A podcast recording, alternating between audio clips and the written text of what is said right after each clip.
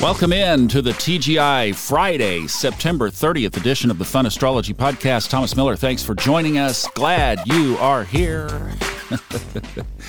and our hearts and prayers and thoughts and love goes out to all the folks in Florida, obviously, who are affected by the hurricane. Anything astrologically significant? No. Hurricanes happen, transits happen, weather happens. You know, that gets to be an interesting conversation because these outer planets, which would influence things like the weather a lot more, Uranus, for example, and Taurus, well, it's been in there for a long time, and it will be in there until what, 2025? Pluto's been in Capricorn for 18 years, 19 years. So these things are not triggers of current events like that kind of thing, in my humble opinion.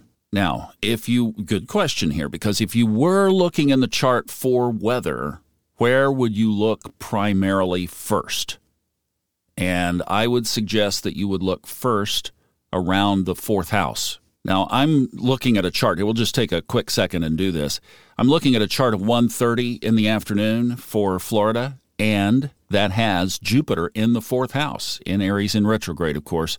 Jupiter is expansions there was a great picture that we put in our Facebook post, actually, our Facebook group, showing the size of Ian compared to Hurricane Charley from 2004. I mean, no comparison. Ian was bigger. Jupiter was in the fourth house. Neptune was in there as well. And the moon was in Scorpio. So those are significators, but I look at that as just kind of a minor thing. I mean, this is one of those things that I don't think in the in a world of nature where things ebb and flow naturally, that we need to pin everything on astrology. Yes, it can give us some answers and guides, and it sure does. That's why we're here.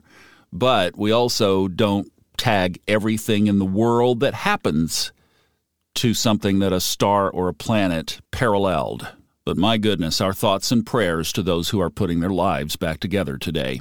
Now, we mentioned the moon in Scorpio. That means it's time for it to move out. It already has. By the time you're hearing this, it is a Sag early degree moon. That's the only other aspect in the sky exact today, but let's look at the weekend because we do have a couple of other things. Venus, we've been talking about Venus so much this week, right? Venus is opposite Jupiter in Aries in retrograde. That happens tomorrow at 2:11 p.m. Eastern. Now those are the two benefic, if you will, planets, yet sitting in opposition in the charts from each other.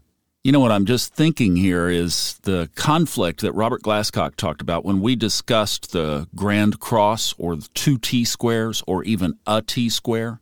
Tension in the chart, the square aspect, the opposition aspect, creates this hurdle to overcome. And he mentioned that was often dubbed the Rockefeller aspect because it's these billionaires have these T squares, these things in their chart that make them overcome things. And I've seen that doing readings too, as you see that clearly there's a theme in somebody's life that they just came here to do transformational work, hurdles to overcome, and that's what we're looking at here. You want something good in your life? Find a point of tension, intentionally seek it out, stretch the rubber band, do what you have to do in order to break through the hurdle. In other words, this is an aspect saying, dig in. It ain't going to be easy, but it's going to be worth it. Roll up your sleeves go for it. So we're in the applying or waxing phase of that. It will be here tomorrow, so enjoy that energy.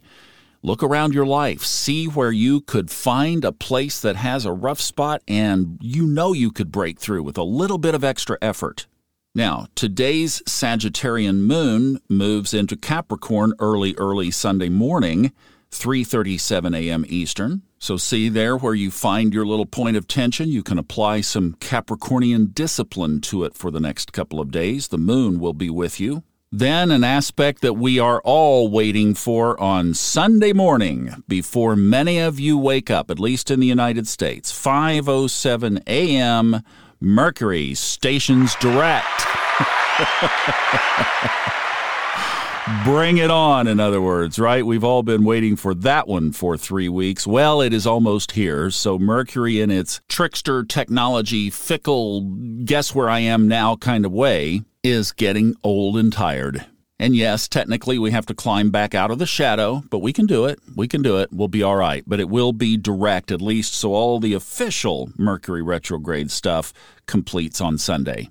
And that's the energy over the next several days, so enjoy it. I'm going to be working on that rubber band. I, you know, I hadn't really looked ahead yet to figure that one out, and I like it. I'm going to be finding me something to climb up over. Don't you know? Have a good weekend. See you Monday. Oh, we'll be here tomorrow for Ray. Yes, of course.